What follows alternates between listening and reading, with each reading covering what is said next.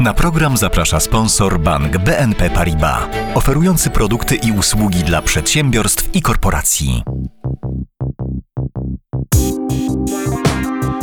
Puls biznesu do słuchania. Dzień dobry, Małgorzata Grzegorczyk. To jest Puls Biznesu do Słuchania. Od 2016 roku, kiedy Brytyjczycy zdecydowali w referendum, że chcą wyjść z Unii Europejskiej, powstały tysiące analiz i dokumentów dotyczących konsekwencji tego ruchu.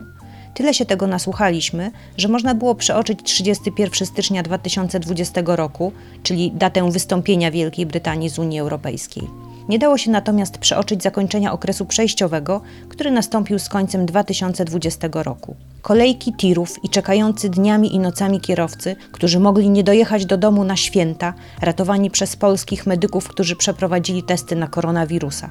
Puste półki bez unijnej żywności. Takie obrazy towarzyszyły nam pod koniec ubiegłego roku.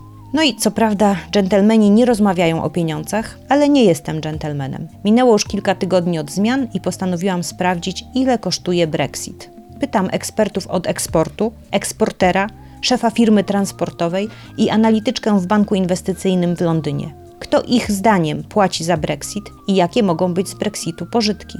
Tego dowiecie się z dzisiejszego podcastu. Zapraszam